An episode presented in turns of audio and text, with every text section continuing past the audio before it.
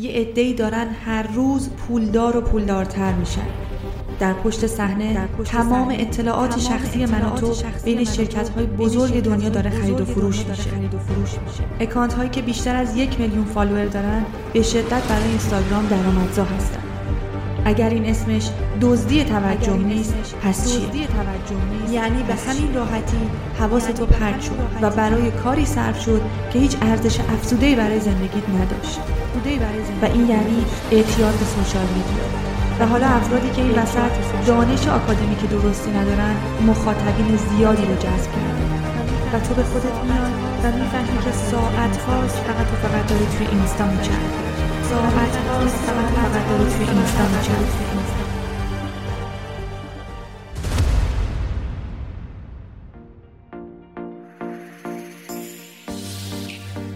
سلام، من پری هستم و تو داری به اپیزود سی و پنجم از پادکست ناجی گوش میدی. توی این اپیزود به موضوع اعتیاد به سوشال مدیا، تأثیراتی که شبکه‌های اجتماعی روی زندگیمون میذارن، رژیم رسانه و یه سری راهکار برای رهایی از این اعتیاد صحبت میکنیم. منبع این اپیزود هم تلفیقی از آخرین مقالات معتبر در زمینه سوشال مدیا هستن. و اگه حتی یک درصد فکر میکنی که حضور توی شبکه‌های اجتماعی داره جلوی رشد و پیشرفت و تمرکز و یا آرامشت رو میگیره، حتما این اپیزود رو تا آخر گوش کن، چون میخوام رازهایی رو درباره سوشال مدیا فاش کنم که احتمال میدم قبلا جایی نشنیده باشی.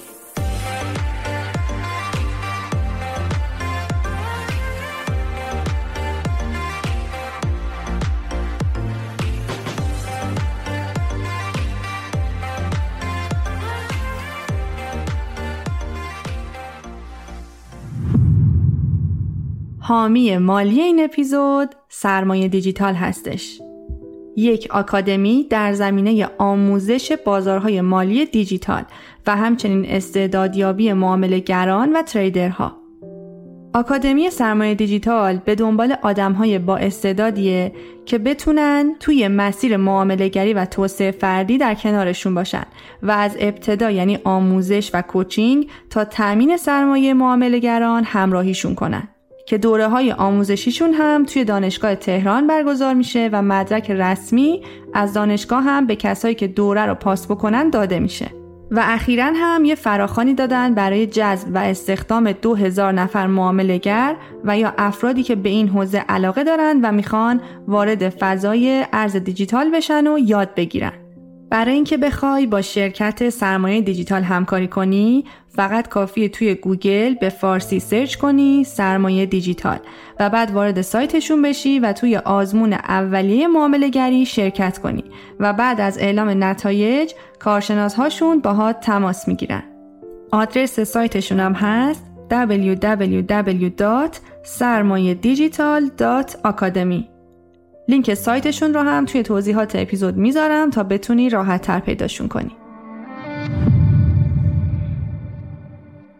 اینستاگرام، توییتر، واتساپ، تلگرام، تیک تاک، یوتیوب، اسنپ چت، همه ما این روزها به شدت درگیر شبکه‌های اجتماعی شدیم و اونقدری غرق در این شبکه‌های مجازی شدیم که حتی گاهی یادمون میره توی دنیای واقعی با هم معاشرت کنیم. حتما این صحنه رو زیاد دیدی که توی مهمونی‌ها و جمع‌های دوستانه هر کس سرش توی گوشی خودشه و آدم‌ها خیلی کمتر با هم دیگه حرف میزنن.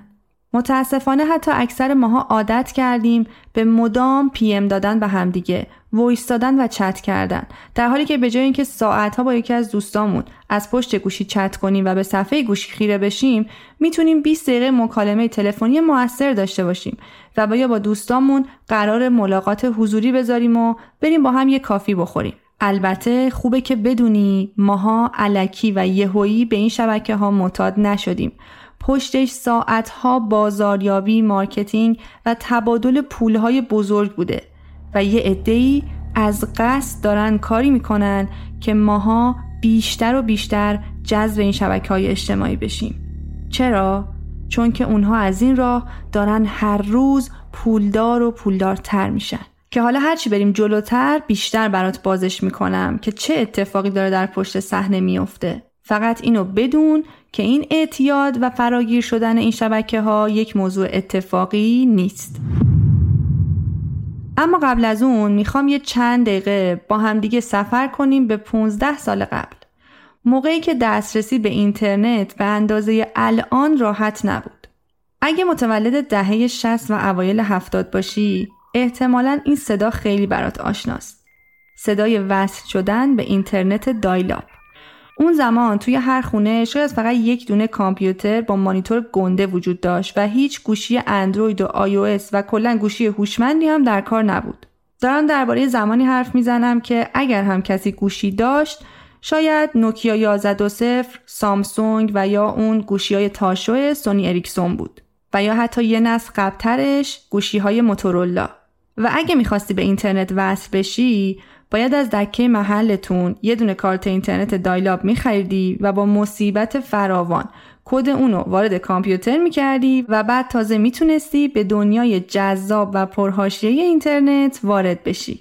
مثلا کلی ذوق میکردیم که میتونیم توی گوگل یه کلمه ای رو سرچ کنیم و وقتی که سرچ میکردیم با توجه و تمرکز خیلی زیاد اون مطلب رو میخوندیم. یا حتی اگه یادت باشه خیلی مد بود که اون زمان افراد وبلاگ شخصی داشتن و توی اون از روزمرگی ها و داستان های زندگیشون مینوشتن. یه چیزی مثل پیج های بلاگری الان، ولی خب بیسش توی وبسایت و به صورت دلنوشته بود.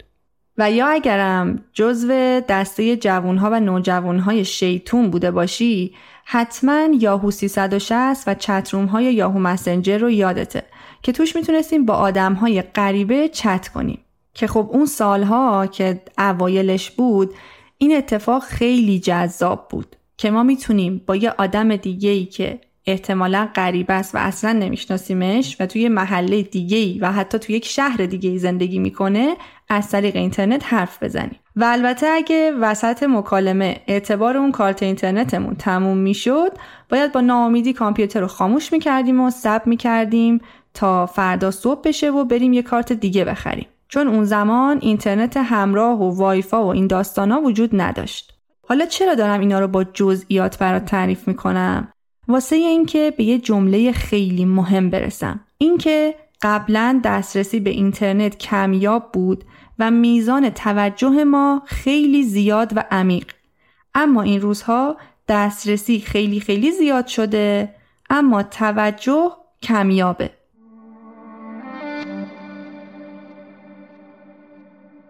دیگه الان توی هر خونه‌ای علاوه بر کامپیوترهای نسل جدید، حتما یک لپتاپ و تعدادی گوشی هوشمند اندروید یا آی او اس هم وجود داره و فقط با حرکت دو تا انگشت میتونی از طریق گوشی هوشمندت وارد گوگل بشی و یا توی یوتیوب سرچ کنی، مثلا طرز تهیه قرمه سبزی و یا راهکارهای رهایی از افسردگی، و ظرف فقط چند ثانیه میتونی به میلیونها ویدیوی آموزشی و مقاله و مطلب دسترسی پیدا کنی. و یا حتی کمتر از ده ثانیه میتونی پروفایل هر سلبریتی و آدم معروفی رو که بخوای پیدا کنی و راجبشون بخونی.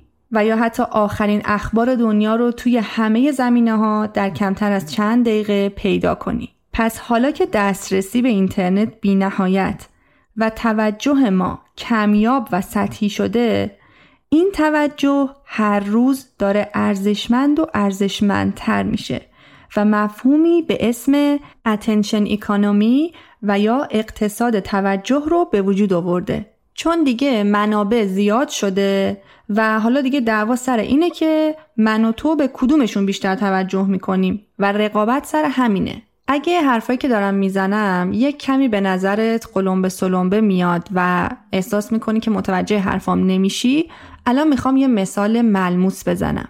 یه مثال ساده درباره خریدن بستنی. یه موقع هستش که افراد خیلی زیادی توی یک محله حضور دارن و بستنی توی اون محله خیلی کم پیدا میشه.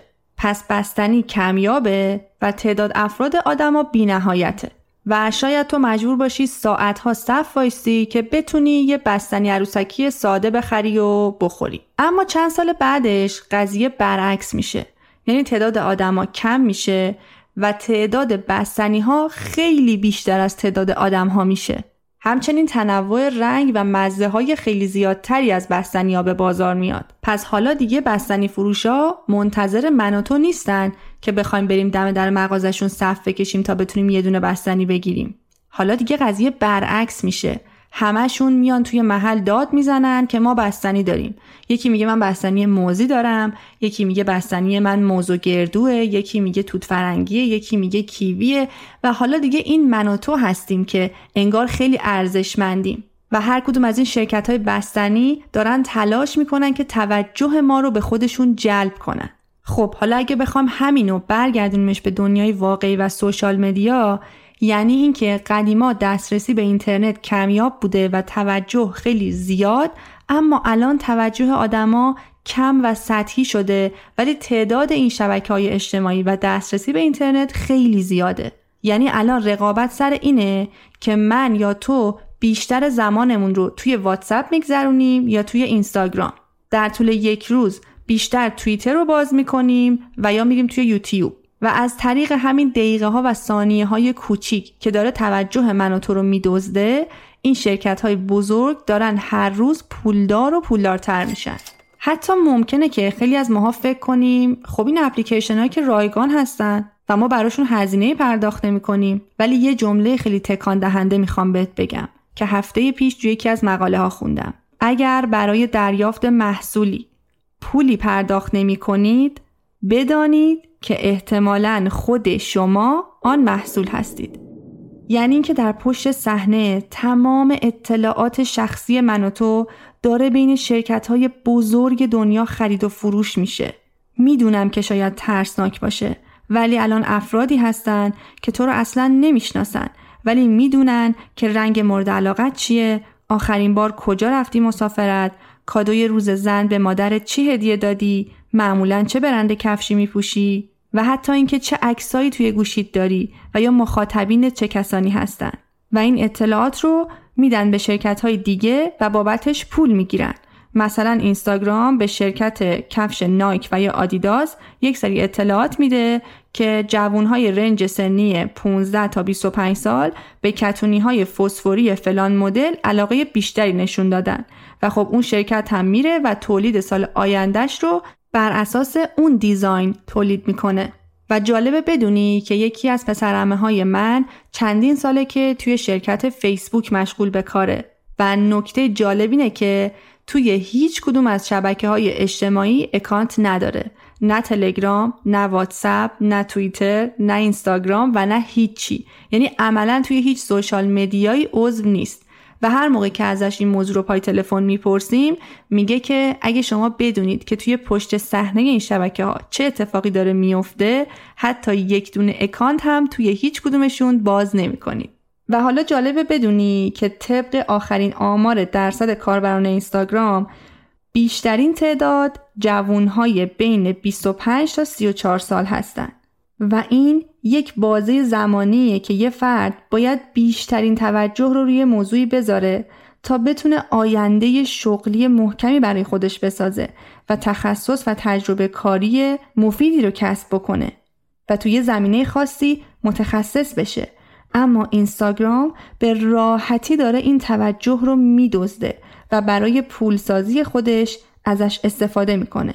و توی پرانتز بگم که اگر خیلی زیاد توی این اپیزود درباره اینستاگرام مثال میزنیم، علتش اینه که خب فراگیرتر از بقیه شبکه‌های اجتماعیه و میشه گفتش که درصد بالایی از مردم کشورمون و یا حتی افرادی که مهاجرت کردن از اینستاگرام استفاده میکنن و در واقع توی این ماجرا خیلی هوشمندانه دارن از اقتصاد توجه استفاده میکنن.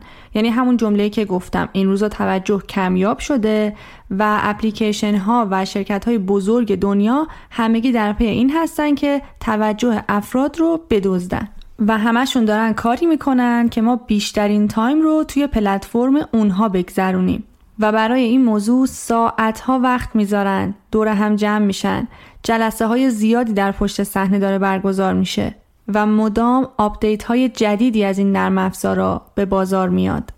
مثلا نمونه بارزش همین پوش نوتیفیکیشن ها هستن. فکر کنم کلمه فارسی نوتیفیکیشن رو میشه بگیم اعلان، همون هشدارها یا اعلان‌هایی که روی گوشی هممون میاد و بهمون یادآوری میکنه که باید جواب پیام یه فردی رو بدیم و یا فلان اپلیکیشن احتیاج به آپدیت داره و لازمه که بریم و نسخه جدیدش رو دریافت کنیم. ولی خب ماجرای این نوتیفیکیشن ها و یا همین اعلان هایی که روی گوشیمون میاد به همینجا ختم نمیشه. چون اگه دقت کنیم تا چند سال پیش خبری از این نوتیفیکیشن ها نبود. یعنی تا زمانی که خودمون مثلا اپلیکیشن اینستاگرام رو باز نمی کردیم نمیدونستیم که چه خبره و حتی ممکن بود که یه شب یادت بره اینستاگرام رو چک کنی و بگیری بخوابی. و خب بعد از یه مدتی تحقیق و بررسی سهامدارای این شرکت‌های بزرگ به این نتیجه رسیدن که ای بابا، خب اینجوری که نمیشه، مردم اصلا اپلیکیشن ما رو یادشون میره و ممکن اصلا بگیرن بخوابن. اما الان اومدن یه کاری کردن که برای من و تو نوتیفیکیشن میاد که فلانی پست جدید گذاشت، فلانی بهت پیام داد، یه ایمیلی برات اومد. خب حالا بعضیا شاید مفید باشه و کمک کنه که پیام‌های مهم رو ببینیم، ولی اکثر این اعلان‌ها فقط سعی دارن ما رو وسوسه کنن و توجه ما رو بدزدن. تصور کن که یه روز بعد از ظهر توی اتاقت نشستی و داری برای خود کتاب میخونی و یهو متوجه میشی که صفحه گوشیت روشن شد و یک نوتیفیکیشن برات اومد و فقط در حد یک ثانیه به خودت میگی بذار صفحه گوشی رو نگاه کنم ببینم که نکنه چیز مهمی باشه و متوجه میشی که نوتیفیکیشن از اپلیکیشن اینستاگرامه که برات نوشته قلی و شهلا و محمد عکس عروسی پریسا و شهاب رو لایک کردن و کامنت گذاشتن، میخوای تو هم بری ببینی؟ بعد تو هم یه لحظه با خودت میگی که اه بذار ببینم اونا واسه اون عکس چه کامنتی گذاشتن و دیگه کنجکاوی بهت امون نمیده و تا به خودت میای میبینی که سر از اینستاگرام در آوردی. و بعدش هم که بله، یهو به خودت میای و میبینی که چهل دقیقه است که توی اینستاگرام هستی و حتی یک صفحه هم کتاب نخوندی. خب حالا بیا بررسی کنیم که تو اینجا چی از دست میدی. یک فرصت خوب برای مطالعه و رشد در دنیای واقعی. و چی به دست آوردی؟ این که فهمیدی قلی و شهلا و محمد چه کامنتی واسه دوستت گذاشته بودن. یعنی به همین راحتی حواستو پرت شد و برای کاری صرف شد که هیچ ارزش افزوده‌ای شاید برای زندگیت نداشت و صرفاً یک حس خوشایند آنی برات ایجاد کرد. حالا خودت فکر کن، اگه این اسمش دزدی توجه نیست پس چیه؟ پس چیه؟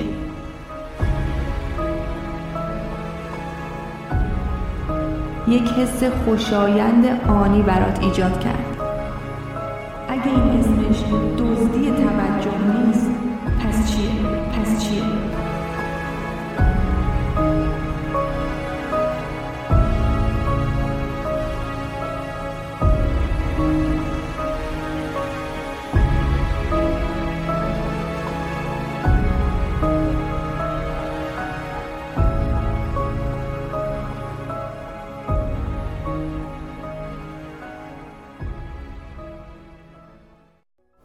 یکی دیگه از موضوعاتی که این روزها خیلی مهمه که راجبش حتماً بدونیم مفهوم صحت اطلاعات یا همون فکت چک هستش که به طور خلاصه یعنی اینکه ما چقدر مطمئن هستیم که اون مطالبی که داریم میخونیم از جاهای موثقی داره به گوشمون میرسه.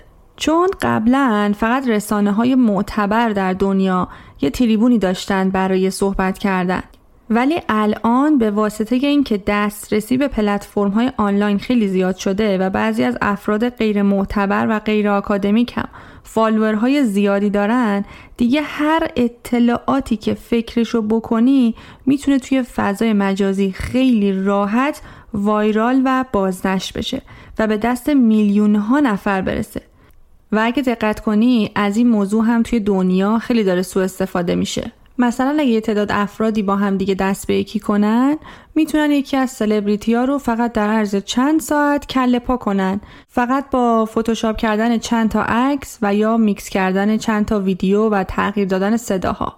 و این روزا هم کم ندیدیم ویدیوهایی که جنجالی میشه و مثلا پنج میلیون بازدید میخوره.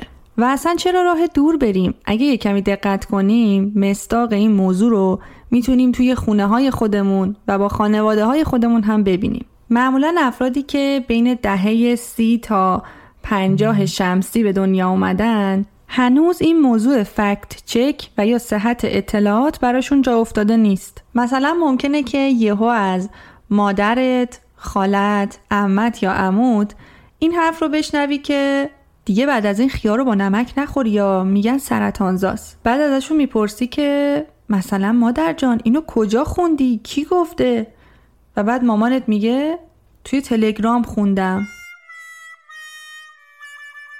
خب حالا اینکه یه مقداری جنبه طنز داشت، ولی همونطور که میدونی افراد زیادی هستن که به جای خوندن مقالات علمی و یا گوش دادن به اخبار موثق صرفاً از طریق یک سری کانال‌های تلگرام و یا گروه‌های واتسپی دارن اطلاعات و اخبار روز دنیا رو دریافت میکنن. حالا از چیزای سیاسی و اقتصادی بگیر تا سلامتی و سبک زندگی و چاقی لاغری و خیلی چیزای دیگه. پس به صورت کلی باید حواسمون رو جمع کنیم که توی فضای مجازی چه اطلاعاتی رو داریم میخونیم و یا میشنویم و دنبال روی چه افرادی و چه پیج‌هایی هستیم. مخصوصاً که اکثر ماها فرصت نداریم که اعتبار و صحت و سقم مطالب رو بخوایم بسنجیم و اونا رو فکت چک بکنیم. و همونطور که تا الان فهمیدی هر چیز کوچیکی که از صبح توی فضای مجازی میبینی و یا گوش میدی داره توجه تو رو میدزده و روی مغزت تأثیر میذاره و همه اینا مثل یه سری ورودی وارد مغزت میشن، مثل خوراکی که خودت با دستای خودت به ذهنت میدی. پس همونطور که توی اپیزود عادت‌ها هم گفتیم حتما باید یک رژیم رسانه داشته باشی و تو این زمینه بهت پیشنهاد میکنم که اپیزود دوازده و سیزده پادکست ناجی رو اگر نشنیدی حتما تا دو سه روز آینده بهشون گوش بدی. خب حالا بریم سر سوال اصلی، این که از کجا بفهمیم که به شبکه‌های اجتماعی معتاد شدیم. خود کلمه اعتیاد از انجام یک عادت مداوم میاد. حالا چرا این اتفاق میفته؟ یعنی چرا یک عادت رو خیلی بیش از حد و به صورت افراطی انجام میدیم؟ خب این برمیگرده به چرخه عادت. اگه یادت باشه هر عادتی سه تا مؤلفه داشت: محرک، رفتار، پاداش. شبکه‌های اجتماعی یه جوری طراحی شده که مرکز پاداش مغز رو فعال میکنه و با ایجاد حس پذیرش اجتماعی، مثلا همین لایک، کامنت، ریتوییت شدن و همه اینا، یه حس لذت آنی رو برای مغز ایجاد میکنه و چون خیلی سریع این اتفاق میفته و دسترسی بهش هم راحت شده، ما بهش اعتیاد پیدا کردیم. داشتم درباره پاداش آنی مغز صحبت میکردم و میتونیم این موضوع رو موقعی که میریم و همه استوری ها و پیام ها یک روزمون رو چک میکنیم و خیالمون راحت میشه دید. یعنی همون حس خوب چند ثانیه‌ای که با خودمون میگیم آخش همه چیزو واسه امروز دیدم، از دنیا جا نموندم، همه پیام‌ها رو جواب دادم، استوری‌های بقیه رو نگاه کردم، پست‌ها رو لایک کردم، اخبار امروز رو خوندم و و و و و اگه یادت باشه مثلا همین اینستاگرام قبلا یه آپشن داشت که وقتی همه پست‌های یک روز رو میدیدی یه تیک میومد روی صفحه و بهت میگفت که آفرین تو همه پست‌های بیست و چهار ساعت گذشته رو دیدی، یعنی پست‌های افرادی که فالوشون میکردی رو دیدی. و اگه کسی میخواست که پست‌های بیشتری ببینه میتونست بره توی قسمت اکسپلور، همون علامت ذره بین که قدیم‌تر توی اینستاگرام بود. و خب زمانی که اون تیک رو توی اپلیکیشن اینستاگرام میدیدیم با خودمون میگفتیم آخیش اینستا تموم شد، حالا بریم ببینیم توییتر چه خبره یا توی اسنپ چت بقیه دوستامون دارن چی کار میکنن. اما غافل از این که بنیانگذاران اینستاگرام خیلی زرنگتر از این حرفان و خیلی زود فهمیدن که این آپشن داره موجب میشه که مردم یک تایم مشخصی رو توی اینستاگرام باشن و الان حدود یک سالی میشه که توی آپدیت جدیدش صفحه هوم شما هیچ وقت تموم نمیشه. یعنی در واقع شما دیگه فقط پیج هایی رو که فالو میکنی نمیبینی، بلکه کلی از صفحاتی که خود اینستاگرام حدس میزنه که شاید تو خوشت بیاد رو هی بهت نشون میده و تو به خودت میای و متوجه میشی که ساعت هاست فقط داری توی صفحه هوم پیج اینستاگرامت میچرخی. و جالبه که بدونی حتی نتفلیکس هم همچین چیز مشابهی رو داره و این روزا یک چیز فراگیریه بین این پلتفرم هایی که توی سوشال مدیا هستن. اگه اهل سریال دیدن روی نتفلیکس باشی حتما متوجه شدی که زمانی که یک اپیزود یک سریالی تموم میشه، خودش بعد از پنج ثانیه اتوماتیک میره اپیزود بعدی. یعنی حتی ازت نمیپرسه که آیا میخوای اپیزود بعدی این سریال رو ببینی یا نه. و من خودم اوایلش که حواسم به این موضوع نبود، یهو به خودم میومدم و میدیدم که پنج تا اپیزود فرندز رو پشت سر هم دیدم، در حالی که برنامه داشتم فقط یه دونه اپیزود تماشا کنم. خب انقدر دست این شبکه‌های اجتماعی هرس خوردم که اصلا یادم رفت داشتم نشانه‌های اعتیاد به شبکه‌های اجتماعی رو میگفتم. اولین و مهمترین نشونه‌اش اختلال توی عملکرد روزانه ماست، مثل درس خوندن، کار کردن و یا روابطمون با بقیه افراد. مورد بعدی اینه که به کارهای مهممون نمیرسیم و یا در واقع راندمانمون خیلی پایین میاد. دیگه با خانواده و دوستامون هم وقت نمیگذرونیم. یعنی منزوی تر میشیم، ارتباطات واقعی خیلی کمتر میشه و احساس تنهایی شدیدی به همون دست میده. مورد بعدی یه سری از نشونه های جسمانیه که روی سلامتی بدن ما تأثیر میذاره، مثل اختلالات خواب، اختلالات گوارش و اینکه مثلا همزمان هم غذا میخوری و هم پای گوشی هستی، یا همون اول صبح که چشمتو باز میکنی حتما باید گوشیتو چک کنی. اینا نشونه هایی از اعتیاد به شبکه‌های اجتماعی هستن. و حتی یکی دیگه از نشونه های مهمش اینه که برای فرار از مشکلات، چالش ها و حس های بدی که توی دنیای واقعی بهمون دست میده، خیلی سریع پناه میبریم به سوشال مدیا و یه جوری به همون کمک میکنه که از احساسات ناخوشایندی که داریم حداقل برای چند دقیقه فاصله بگیریم. و یه نکته جالب اینه که طبق تجربه‌ای که من با بیش از صدها مراجع توی جلسات کوچینگ خصوصی داشتم، یه چرخه‌ای شکل میگیره که من میخوام اسمشو بذارم چرخه مرداب تنهایی در سوشال مدیا. و داستان از این قراره که افرادی که به سوشال مدیا اعتیاد دارن و برای فرار از مشکلاتشون سریع به گوشی پناه میبرن، طبیعتاً از اطرافیانشون یه کمی فاصله میگیرن و خب به شدت احساس تنهایی میکنن. و یا مثلا توی ایام کرونا که تفریحات روتین مردم به صفر رسید، مثل پارک، سینما و دورهمی‌های معمولی، همه روی آوردن به سوشال مدیا، به این که از طریق یک دنیای مجازی با یک سری افراد ارتباط برقرار کنن. و متاسفانه خبر بد اینه که این کار تنهایی ما رو ارضا نمیکنه. یعنی نه کاسه عشق و تعلق ما رو پر میکنه و نه تفریح.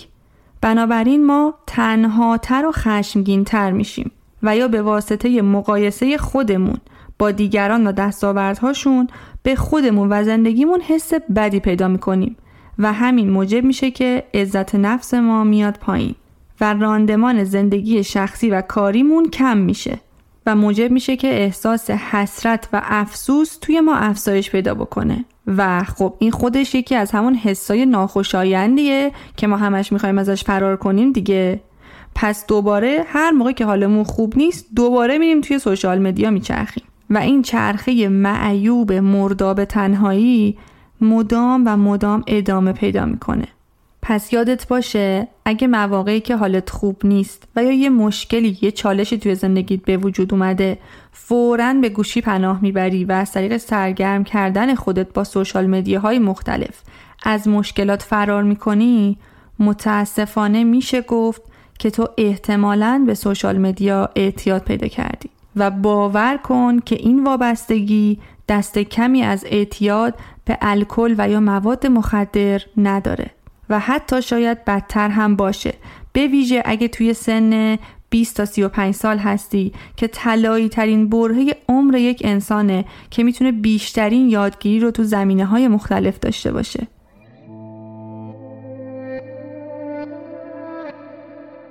خب حالا میدونم که خیلی همون ممکنه الان اصلا احساس خوبی نداشته باشیم، چون متوجه شدیم که تا حد خیلی زیادی درگیر اعتیاد به فضای مجازی هستیم.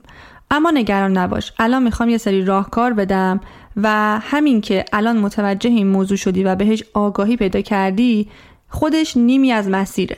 چون به شخص افراد زیادی رو میشناسم که همچنان توی انکار هستن و حتی نمیخوان بپذیرن و باور بکنن که به این پلتفرم ها اعتیاد پیدا کردن.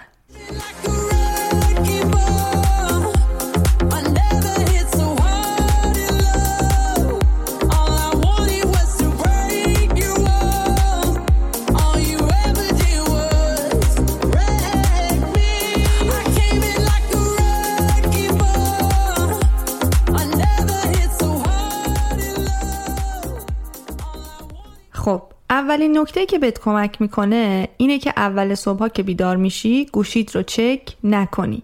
تحقیقات نشون داده که اون چند ساعت اول بعد از بیدار شدن خیلی میتونه نقش تعیین کننده‌ای توی عملکرد و تمرکز کل روز ما داشته باشه. یعنی اگه همون اول صبح با استرس بیدار بشیم و یا توی همون دقایق اول که مغزمون هنوز خواب و بیداره و توی حالت آلفا قرار داره بخوایم نوتیفیکیشن های گوشی رو چک کنیم و یا اخبار رو بخونیم، طبعاً بقیه ساعت های روز هم توی حالت سرگشتگی و اضطرابی میگذره و حتی گاهی موجب میشه فراموش میکنیم که چه کارهایی رو قرار بوده توی اون روز انجام بدیم و تمرکز و توجهمون در طول روز خیلی کاهش پیدا میکنه.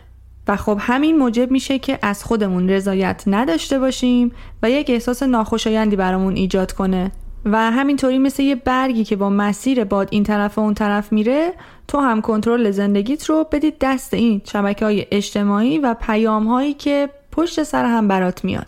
پس پیشنهاد من بهت اینه که همون اول صبح که بیدار میشی فقط در حد پنج دقیقه، ده دقیقه، پانزده دقیقه با خودت یه تایمی بذار و از خودت بپرس که امروز میخوای چگونه انسانی باشی؟ امروز میخوای کدوم از ارزش‌هات رو زندگی کنی؟ امروز قراره کدوم سه تا کار مهمت رو انجام بدی؟ امروز قراره چطور از خودت مراقبت کنی؟ پس راهکار شماره یک چی بود؟ اینکه صبح‌ها حداقل تا نیم ساعت بعد از بیدار شدن گوشیتو چک نکنی. میدونم که سخته. میدونم که خیلی هامون به این موضوع عادت کردیم. اما اگر برات مهمه که زندگی سالمتر و هدفمندتری داشته باشی، باید این سختی رو به جون بخری. و حالا برای اینکه بتونی این عادت رو در خودت ایجاد بکنی، میتونی از چند تا تکنیک استفاده کنی. یکیش اینه که مثلا آخر شب که میخوای بخوابی، گوشیت رو اصلا توی اتاق دیگه‌ای بزنی به شارژ که وقتی صبح بیدار میشی، گوشیت خیلی در دسترست نباشه. ممکنه که این نکته یه ذره مسخره به نظر برسه، ولی باور کن که خیلی کمک کننده است. حتی درباره عادت‌های غذایی هم این نکته رو اگه یادت باشه توی اپیزود عادت‌ها گفتیم. اینکه مثلا شکلات، شیرینی‌ها و چیزهای چرب و چیلی رو دم دست نذاری. چون به طور مثال اگه همیشه یه دونه کاسه پر از شکلات روی میز ناهارخوریتون باشه، خب خیلی احتمالش بیشتره که حداقل روزی چهار پنج تا ازش بخوری. درباره سوشال مدیا هم همینه. اگر که بتونی آخر شب‌ها و اول صبح‌ها گوشیت رو از خودت دور نگه داری، کمک خیلی زیادی به خودت کردی. و همچنین درباره اپلیکیشن ها و پلتفرم های خاصی که میدونی بهشون اعتیاد داری هم این تکنیک جواب میده. یعنی چی؟ یعنی توی صفحه هوم پیج گوشیت، اینستاگرام، واتساپ، توییتر و یا هر اپلیکیشن دیگه‌ای که احساس می‌کنی خیلی بیش از حد ازش استفاده می‌کنی رو دم دست و یا توی صفحه اول قرارش نده. چون هر زمان که قفل گوشیت رو باز می‌کنی، ناخودآگاه دستت میره روی اپلیکیشن و واردش میشی. ولی اگه مثلا بذاریش توی صفحه های دوم یا سوم یا بذاریش داخل فولدرهایی که یه سری اپلیکیشن های دیگه هم اونجا هست و خیلی جلوی چشمت نیست، میتونه به شدت بهت کمک کنه. خب بریم سراغ دومین راهکار که توی چند تا از مقاله ها بهش اشاره شده بود. اینکه سعی کنی کمتر توی فضای مجازی خودت رو در معرض دید بذاری.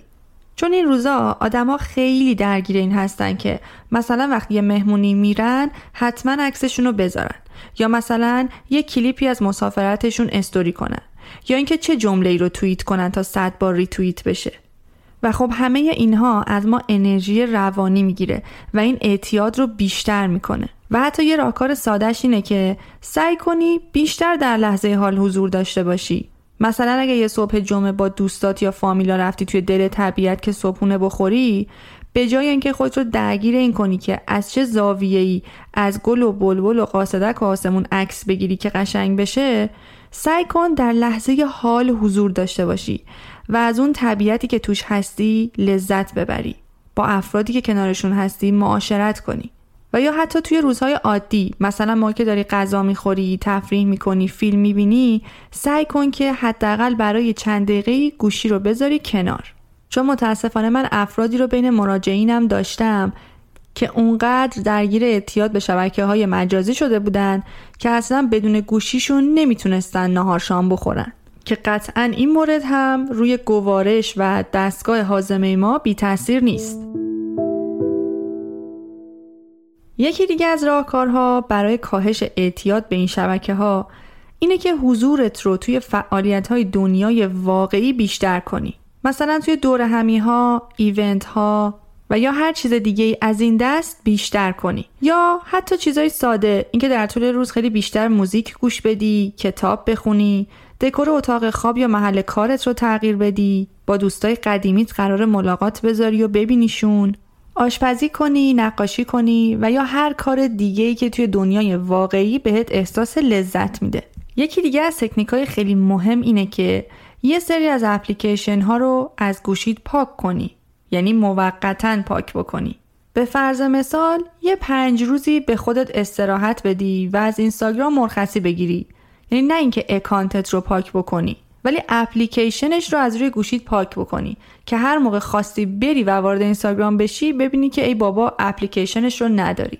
و یا از یه سری نرم افزارهایی استفاده بکنی که برات محدودیت زمان استفاده از یک پلتفرم خاص رو میذارن.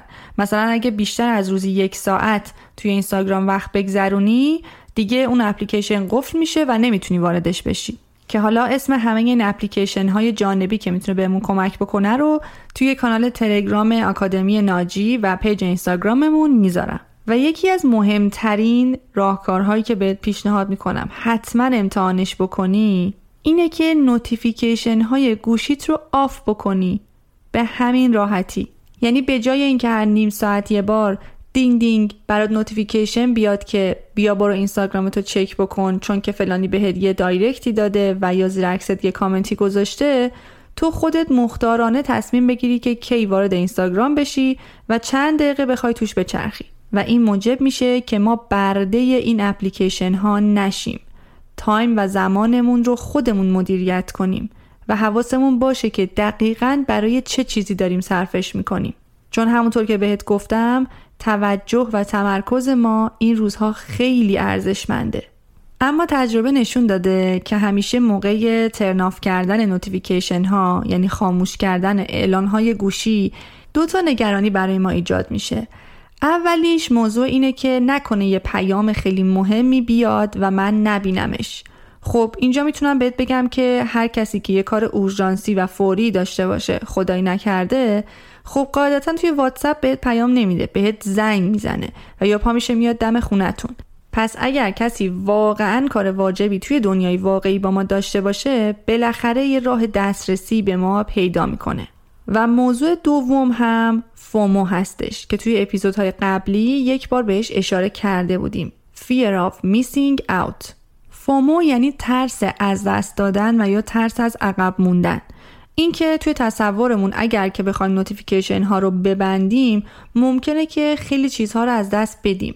مثلا حراج یه سری از آنلاین شاپ ها و فروشگاه ها رو، یه لایو خیلی مهم و یه پست خیلی مهم و و یا یه ویدیوی مثلا سیاسی اقتصادی مهمی که توی شبکه‌ها وایرال میشه و ما اگه دیر ببینیم ممکنه که به ضررمون تموم بشه.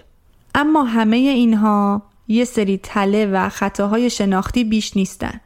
چون توی دنیای امروز تمام اطلاعات مهم و اخبار مهم روز دنیا ذخیره میشن و ما میتونیم هر موقع که خواستیم برگردیم و دوباره اونها رو نگاه بکنیم. و یا حتی توی پیجای معمولی مثلا دوستامون و یا کسایی که فالوشون میکنیم، اگر که یه استوری خیلی مهم باشه قطعاً هایلایت میشه. پس اگر ما یه چند روزی توی این شبکه‌های مجازی نباشیم، اتفاق عجیب و غریبی نمیفته و اتفاقاً متوجه این میشیم که ما در طول روز چقدر زمان داریم اما اصلا متوجه نبودیم که چطور داریم صرفش میکنیم. و یا حتی اگه یه چند روزی به صورت آزمایشی اپ اینستاگرام رو پاک کنی، متوجه میشی که چقدر ذهنت آزاد میشه و میتونی بهتر تصمیم بگیری. عملکرد روزانه‌ت و تمرکزت بالا میره و اصلا میتونی متوجه بشی که توی دنیای واقعی با خودت چند چندی. یکی دیگه از تکنیک‌های مهم با یک مفهومی گره خورده به اسم سوشال مدیا اورننس، یعنی اینکه تو با خودت بشینی مشخص کنی که هدفت از استفاده از هر کدوم از این پلتفرم‌های مجازی چیه. یعنی اصلا آگاه باشی که از هر کدومشون برای چه چیزی داری استفاده می‌کنی. مثلا سرگرمی و تفریح، آموزش، معاشرت، بیزینس و کسب و کار و یا هر هدف دیگه‌ای که میتونه پشتش باشه. پس شناسایی الگوهای روزانه‌ای که داری خیلی مهمه. چون گاهی اوقات پیش میاد که حتی خودمون هم نمیدونیم که چرا داریم از یه اپلیکیشنی استفاده میکنیم. به فرض مثال اگر هدف ما از استفاده از یک اپلیکیشنی اینه که توش آموزش ببینیم و با دیدن ویدیوهای چیزی یاد بگیریم، خب اگه اون وسط یهو پست و استوری دوستامون هم باشه، طبعاً حواسمون رو پرت میکنه. یعنی به عبارتی قیمه ها رو ریختیم تو ماستا. پس خیلی مهمه که اینا رو از همدیگه تفکیک کنیم. و برای اینکه درگیر مرداب سوشال مدیا نشیم، یعنی همون چرخه‌ای که چند دقیقه پیش راجبش حرف زدم، بهتره که حواسمون رو به احساساتمون جمع کنیم. یعنی بهشون آگاهی داشته باشیم. که البته کار راحتی هم نیست، خیلی تمرین میخواد. ولی خب میتونی از قدم‌های کوچیک شروع بکنی. مثلا هر موقع که میری و میخوای توی سر شبکه‌های اجتماعی بچرخی، یه چند ثانیه‌ای به خودت توجه کن و ببین که چه احساسی داری. آیا از روی دلتنگی داری میری توی این پلتفرم‌ها؟ دلت تفریح و سرگرمی میخواد؟ یا داری وارد یه سری شبکه‌ها میشی که یک آموزشی ببینی؟ و همچنین زمانی که توی اون اپلیکیشن‌ها هستی، چه احساس‌هایی رو داری تجربه می‌کنی؟ حسادت، حسرت، دلتنگی، ناامیدی، انگیزه و بعدش هم عملکرد خودت رو در ادامه روز مد نظر داشته باش و ببین که اون تایمی که توی اون فضای مجازی صرف کردی چه تأثیری روی خلق و خوی تو و یا راندمان کاری و درسیت گذاشته. و مورد آخر این که سوشال مدیا دیتاکس رو فراموش نکن، یا همون سمزدایی از شبکه‌های اجتماعی. یعنی لازمه که هر چند وقت یه بار بشینی بررسی بکنی که اصلا داری چه افرادی رو فالو میکنی، چرا اصلا داری فالوشون میکنی، آیا واقعا واجب هستن، آیا واقعا مفید هستن، آیا میتونی صرفاً آن فالوشون بکنی اما هر موقعی که خواستی با یه سرچ ساده پیداشون کنی، آیا از دیدن چیزهایی که در طول روز توی فضای مجازی میبینی حس خوشایندی داری و اگه تعدادیشون هست که حالت رو بد میکنه و یا به قول گفتنی اصلا باشون حال نمی کنی، حتما اونها رو حذف کن، آنفالو کن و خلاصه یه کاری کن که جلوی چشمت نباشن، چون همین موضوع میتونه عزت نفس ما رو بیاره پایین. یعنی وقتی چیزی رو میبینیم که از دیدنش احساس خوبی بهمون دست نمیده اما مدام دوباره میریم و اون عکس‌ها و یا اون فیلم‌ها رو میبینیم و یا اون خبرها رو میخونیم، خودمون با دست خودمون داریم حال خودمون رو بد میکنیم. پس بهتره که هر چه زودتر جلوی این اتفاق رو بگیری. و البته اونهایی که از خیلی وقت پیش من و پادکست ناجی رو میشناسن میدونن که همیشه روی موضوع رژیم رسانه تاکید کردم که به مراتب خیلی مهمتر از سمزدایی از شبکه‌های اجتماعیه. چون سمزدایی دقیقا مثل این میمونه که توی دنیای واقعی تو یک ماه هر روز غذاهای مضر رو، فست فود و چرب و شور و شیرین و خلاصه چیزای مضر بخوری و بعد بیا یک روز توی هر ماه رو به سمزدایی اختصاص بدی و همش سبزیجات بخوری، دمنوشای گیاهی بخوری و خیلی به بدنت برسی. اما دوباره وقتی که اون بیست و چهار ساعت تموم میشه برگردی به همون روتین غذاهای مضر که میخوردی. خب طبیعتاً همه ما میدونیم که یه همچین آدمی به صورت کلی نمیتونه لایف استایل سالمی داشته باشه و قطعاً دیر یا زود دچار یک سری از بیماری‌های جسمی و یا روحی میشه. سمزدایی از شبکه‌های اجتماعی هم همینه. اگر که پشتش رژیم رسانه نداشته باشیم، سمزدایی به خودی خود خیلی همکاری رو از پیش نمیبره. رژیم رسانه یعنی اینکه به طور کلی حواسمون باشه که هر روز که از خواب بیدار میشیم داریم چه پیج هایی رو میبینیم، چه اخباری رو میشنویم، چه ورودی هایی داره به مغز ما وارد میشه، چه پادکست هایی رو گوش میدیم. چه ویدیوهایی رو توی فضای مجازی روشون کلیک میکنیم و دانلود میکنیم و تا آخرش میبینیم و اصلا به طور کلی آیا حواسمون هست که چند ساعت توی هر پلتفرمی داریم وقت میگذرونیم؟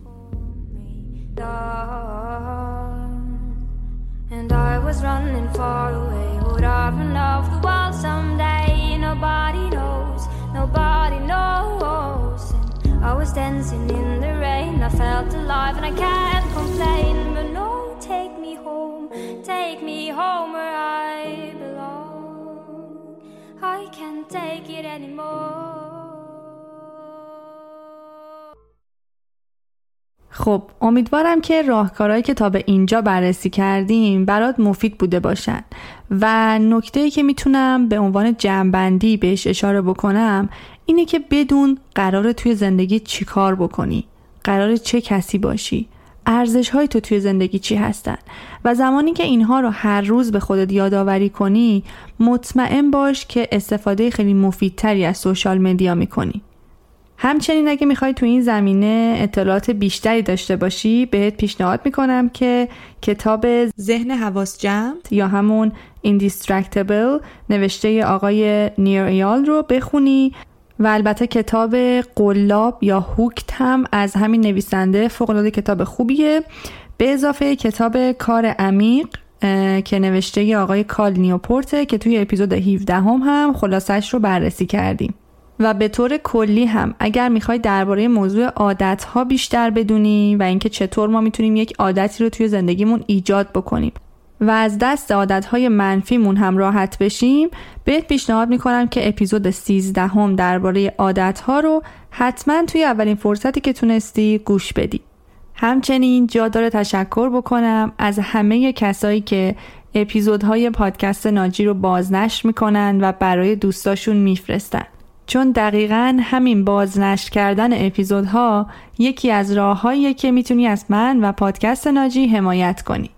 و مرسی از همه کسایی که پیج اینستاگرام آکادمی ناجی رو هم دنبال میکنن و توی پیج حضور فعالانه دارن. از هر پلتفرمی هم که پادکست ناجی رو گوش میدی ازت ممنون میشم اگر نظرت رو درباره این اپیزود حتی در حد چند تا کلمه برای من و تیم ناجی بنویسی.